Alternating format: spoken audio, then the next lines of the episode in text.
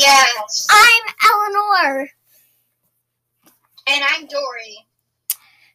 Today Today, we are doing um part two of the Curious Kids Nature Guide. So we're gonna finish the fourth chapter today. We might talk about um a little bit about so we'll be doing the animal, our rating of one to ten, um, and a short review for each animal. So let's just get going, shall we? Okay. So remember, this is the Curious Kids Nature Guide. Um, remember, if you are going hiking, you should probably go and listen to um, the introduction in um, part one. I am actually going to reread that just to that, just because. So, not the whole introduction, but I'm just gonna read the here's what you'll need to get. St- Actually, no, I'll just keep going. Okay. Listen, Dory. We need to do our um, reviews. So, okay. okay. Most deer in the Pacific Northwest are black-tailed deer. They like to be at the edge of the forest, in woods near meadows or in meadows near woods. In many Pacific Northwest cities and towns, people find deer strolling through neighborhoods and stopping to eat the roses. In late spring and summer, mother deer, does, give birth to their babies, fawns. The fawns have spotted fur that blends in with the forest floor, so would-be predators have a hard time noticing them amid the spotted patterns of light filtering through leaves. For the first few weeks of their lives, fawns spend most of their time lying still. During this time, does clean their fawns, eat their feces. Just saying feces means poop. Um, and drink their urine to make sure their odor doesn't attract predators. So basically, they eat um their poop and pee. Just, Ew! no, but it's for the good of the fawn. It's so that it doesn't attract predators. Okay, fine. Sorry. Um, I just swallowed some air, some spit down the wrong pipe. Does aren't as good as fawns at staying hidden or camouflaged, so they stay away from their fawns for hours at a time, but return every so often to feed and clear them. If you find a fawn alone in the woods, don't worry; its mother will return to take care of it. So my rating, um, is probably an eight point five. Here's my review. Um, they have they look very nice. Um, they care a lot for their fawns. They eat their poo and pee so that they won't get noticed. And they're just cool in general. Mm-hmm. Okay? Um, I like. I'm doing four point five. I like them, and also they're cool. Only 4.5 out of 10? Wait, no, we're doing ten. I thought we were doing five. Uh, so put a nine point five. Yeah, so. So the next two animals is a page. So western thatching ants will be like a couple, might be a couple minutes, but then the rest shouldn't be as long. Um, we only have a couple animals left. Ten animals. Okay. What's black and yellow and smells like almonds? The yellow spotted millipede. If a predator attacks, the millipede will roll into a ball and its poisonous cyanide gas will come out of tiny holes in its side. It won't hurt you, but if you pick one up, you should wash your hands before eating. Yellow spotted millipedes chew through needles and leaves on the forest floor. Though the prefix milli means thousand and pede means foot or feet, millipedes don't have a thousand feet. Male spotted millipedes have 60 feet and females have 62. Okay, my rating on them is probably a 6.5. Um, my review is they're millipedes, they're cool, Um, they are black and yellow and smell like almonds. They have poisonous gas. Um, Dory, what is your review? Uh, I feel like I don't really like bugs or whatever, so I'm gonna give this a five. Okay. What's your review? Don't forget you have to do like a short review. Uh, I don't really like the type of bug. I think they're kind of creepy and also um weird. I don't know. I just really don't like bugs. Unless, of course, they're ladybugs or butterflies or dragonflies. Yeah. So, continuing. You're not gonna like this one, I bet. Near sunset on evenings in late summer, hundreds of Pacific dampwood termites, brownish insects that some people call flying ants, crawl out of dead trees and take flight, searching for mates and places to build new colonies. A male and female pair find a log that's just rotten enough and become parents to a colony of soldiers and workers chill through wood and live in the tunnels they create. Bacteria in their guts make it possible for them to digest the wood. Once a year, a few of the workers and soldiers grow long wings, turn from white to amber, dis- develop sex organs, and take flight in search of mates. Okay, my rating is probably a nine because they are cool. Um, like they can eat wood. They're cool.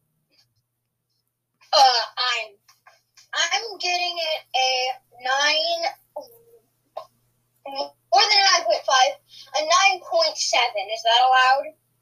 Yes. Actually, I'm going to give mine a 9.9. The only reason I'm d- doing that point one is just because um, I feel like there's also that factor of the fact that um, they live in rotten. Well, they're just rare.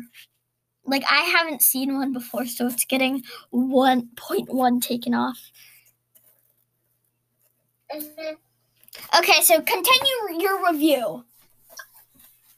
Uh, So you gave it a 9.7.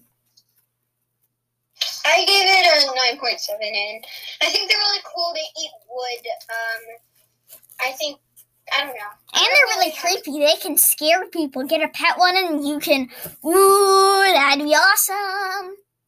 I so want a pet termite. A, like specifically the Pacific dampwood termite. Mhm. Okay, Western thatching ants, be prepared. You need to listen to this whole thing. Western Okay. thatching ants live in domes built out of twigs, leaves, and needles. The biggest ones can be two or even three feet high. The nests are home to a colony of thousands of ants, and there's more to the nests than you can see. They include networks of tunnels that can reach four feet under the mounds. Some scientists think that the mounds help the ants keep the colonies cool in the summer and warm in the winter.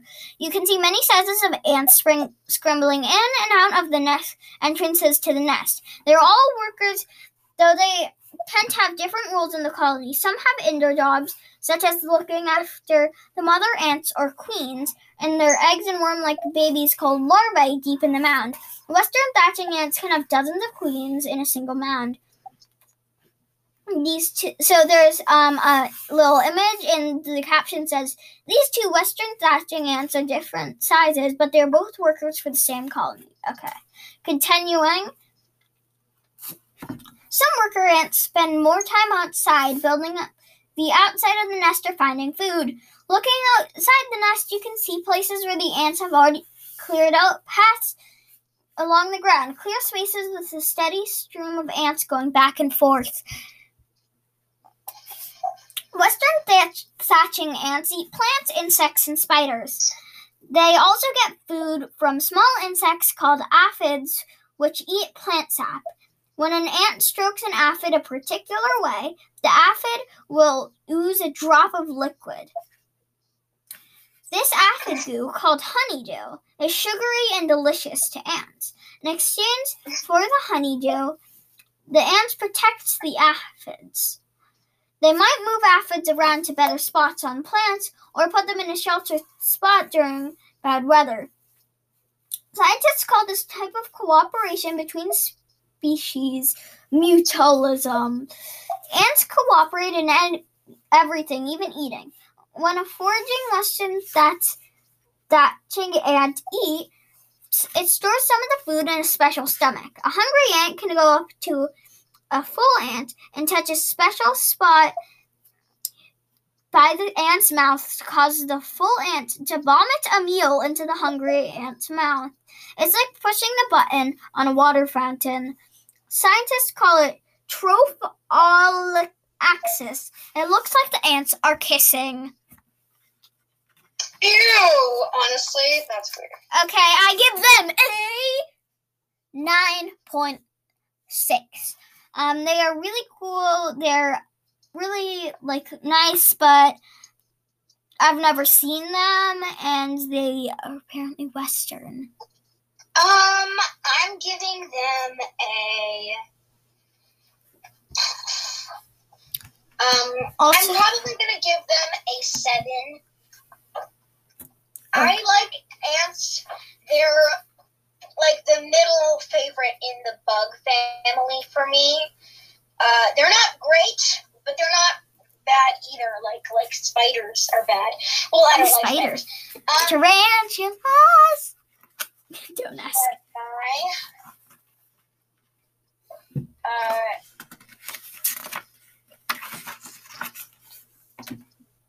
my uh, I uh, so yeah, I'll give them a seven point five or seven, a seven, not point five. Okay, so I just counted the animals inside, but the plants inside bars left. We have 10 plants inside bars. So, oh yeah, so we are moving on to the plant section of the forest. Okay. Trillium, a wildflower, relies on ants to move its seeds around the floor, on the forest floor.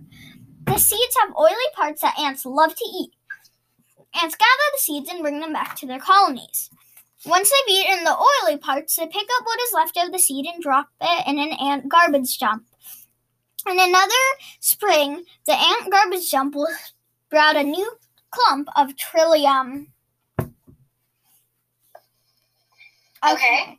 So, um, my rating is nine because um, it seeds are yummy to ants and it like is really cool how it relies on ants, but that's also why I took off one. Um, just because it relies completely on the ants to spread its seeds. So you can't see this, but I'm going to show Dory. Well, so okay, I'm just gonna. What? What's oh mushroom So here is a picture. This is a Douglas, I believe. So this is one sec. So this is a western red setter cedar, and this is a Douglas fir. I just showed you the oh. picture. Okay. Moving on. Douglas firs have very thick, rough bark. You might find an old Douglas fir that has blackened bark. The only sign that there was a fire in that forest a long time ago. The fire burns the ferns and shrubs all around this tree, but this but the tree survived. My rating's ten. It's it can survive fires, people.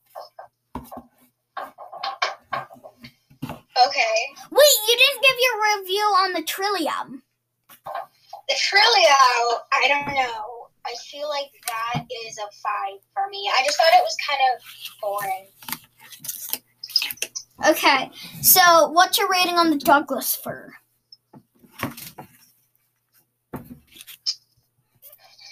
Uh, 7.5. I thought it was cool. I didn't really have a um,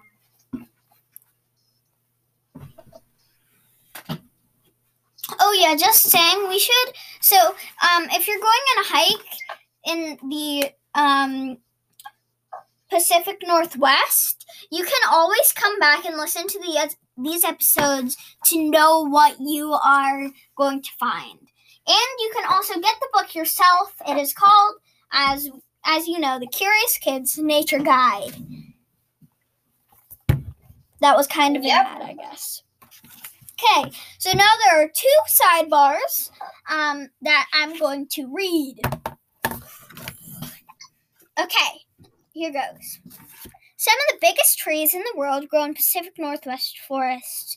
Why do big trees thrive here? It's because of the weather. During the wet winters, they store water in the trunks. In the summer, it is often dry and hard for smaller plants to survive, but trees can keep growing using their stored up water. So that was one sidebar. We don't rate, well, so what's your rating of that sidebar? What Uh, did you like that sidebar? the sidebar Rating of 1 to 10. didn't really give me any information, so I'm going with I don't know, maybe a four point five. I'm going to give it a 9.9 because it actually, for me, it gave me a lot of information, cool information about how trees keep growing in the summer here. Okay. So, next sidebar. After that, so.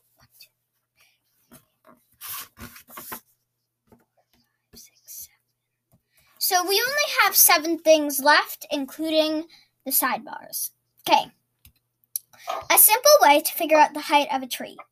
You need to be on level ground and have a long tape measure. First, find a straight stick that is, is as long as your arm.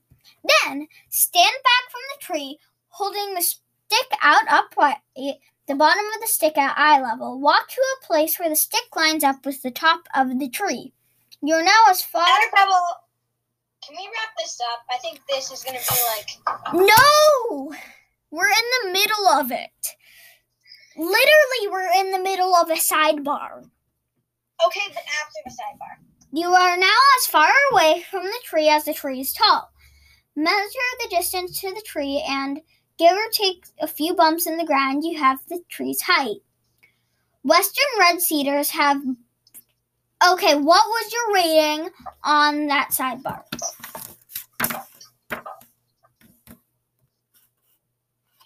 I said, what was your rating on the sidebar? Mine was 10.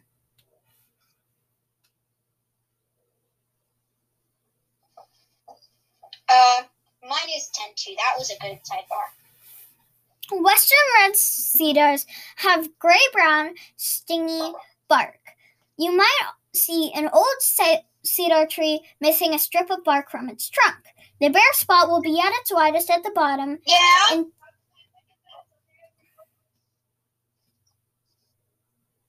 My mom said we have ten more minutes. Well, that's fine. We only have five. We only have four more things in this book, in this chapter to do. That bare area may be a spot where Native Americans carefully peeled the bark away from the tree to make all kinds of things, including ropes, baskets, capes, and hats. Stumps or logs that lie in the forest long enough might become nurse. Oh, what was your rating on the western red cedar?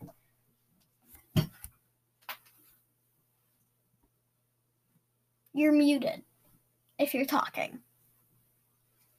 Oh wait, sorry. Um, I don't know. I don't really like sidebars except for the last one. So Cedar! I literally just read the section about the western red cedar. Cedar. ce- Cedar? So what's your rating? cedar. Cedar. Cedar. Uh, okay, I'll do. Were you I like- even listening? I like trees, so I feel like you weren't listening. do-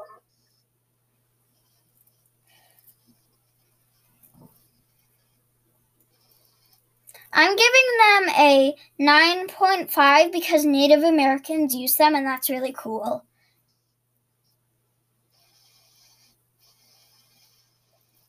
Dory, are you gonna do your. Oh, uh, sorry. Uh, my rating is seven point five. I like trees. Why? Just because you like trees? Do you have Yes, anything don't know. specifically about that tree? Uh, I like that it's red. That's not. No. If you were listening, you would hear that it doesn't. It's not red. Okay, okay, okay. But I like I like the treats. Re-listen to this episode because I I feel like you didn't actually listen to me reading that part. Uh, I did. It's just that it was kind of boring. I don't really like this book. Um, Okay, stumps or logs that lie in the forest long enough might become nurse logs. An old log with a layer of leaves and needles on top makes a nice space for a seedling to grow. As the young plant grows, insects, fungi, and other living things will turn the log into soil for the new trees. Someday, the only sign of that log ever being there will be a group of trees all growing in a straight line. What is your review on the nurse log? Um, I don't know. It's just So, um, after this chapter, we'll rate it. The, we'll rate the whole chapter. I know that you can. Okay. Um, okay. we have nine minutes, but that's pretty. That's fine. Okay, what is your rating? Um, my rating is seven point five again. Okay. Sidebar time. Plant. Actually, I'll read that last. Licorice fern is an epiphyte that grows on rocks and tree branches, especially on big leaf maples. Its leaves and stems die in the summer when the soil on the maple branches is dry. When the rains come in the fall, the ferns the fern grows back again. Its rhizomes, the part of the it that is under the soil, tastes like licorice. Okay, um, my review is is ten. Um, we're just gonna do our rating and not a review anymore, just because we're running out of time. Okay.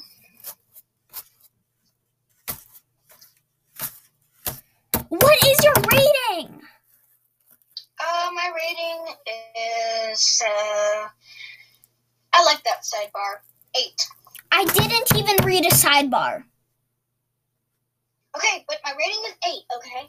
of the licorice fern. Eight. Thank you. Lungwort grows on tree branches and is another example of an epiphyte. It's a li- it's a lichen, a combination of a fungus and one or two other life forms. In the case of lungwort, it's a fungus, an alga, and a bacterium. Lungwort grows on tree branches. It's able to do something most trees can't do get nitrogen from the air. When the lungwort falls to the ground, it fertilizes the soil, and the tree can get the nitrogen it needs to grow. You can find many types of lichen in the forest. They can look like leaves, rags, sticks, nets, cups, strings, scales, and even pimples. Some look like crusts, and some look like hair. They grow in a variety of colors such as gray, white, black, green, orange, and even bright yellow. What is your rating? Mine is um 10. Okay. Okay, if you're gonna ignore me for that long, then I'm moving on. Mushrooms pop up from the forest floor and spring from rotten logs. Different species show up at different times of year, but if you want to see a lot of mushrooms, the best time to look is a few days after the first big rains of fall. Mushrooms are the most visible part of a fungus, which otherwise grows out of sight all year long.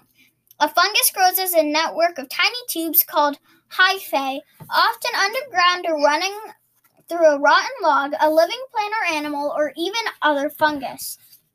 Some of these tiny tubes are so small you can only see them with a microscope. Mushrooms are the parts of fungi that carry spores. If you shake a mushroom over your head, you can see the spores. They look like fine dust, and there are thousands of them. Some mushrooms, such as the artist conch, have billions.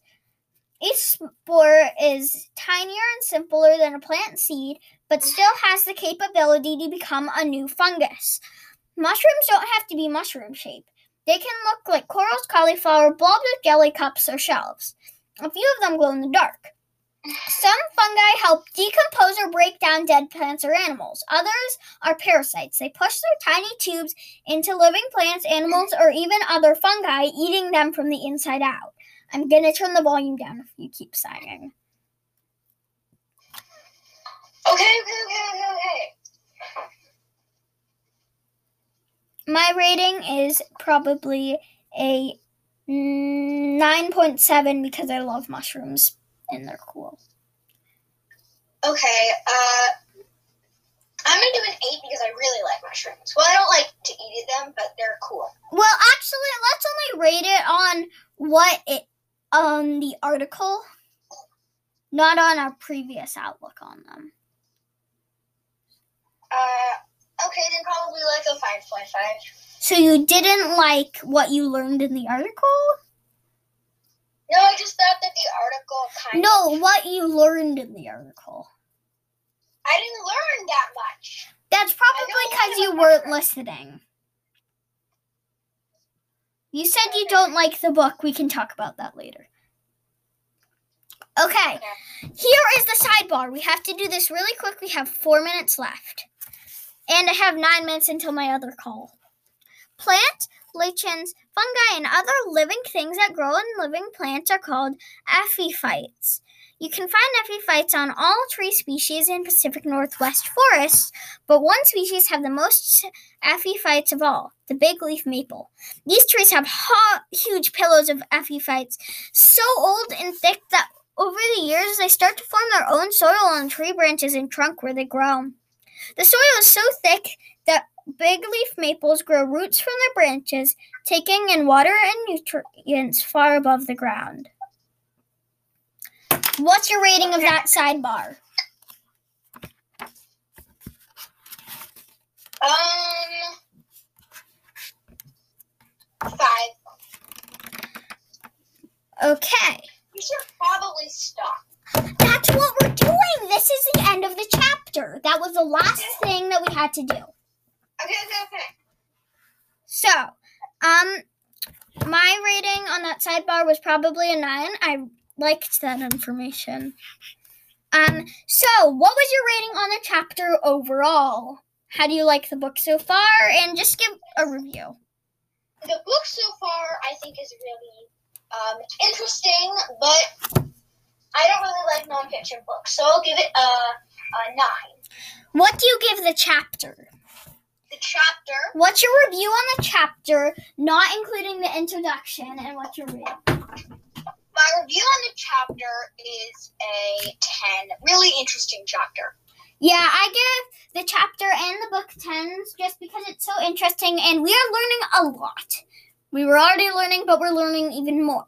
So, um, that is the end of this episode. Oh! So, what do you think um, you're going to learn about in the beach section? So, I'm to actually give a little preview into the beach chapter the moon and sun pull on the earth's oceans to make tides. Storms and currents rearrange beaches and even wear, down rocks. And many things that live on the shore also leave a mark. So that is um, the first paragraph of the introduction to the beach chapter. Okay, well, we are almost out of time. So, hope you liked this episode. Bye bye. Música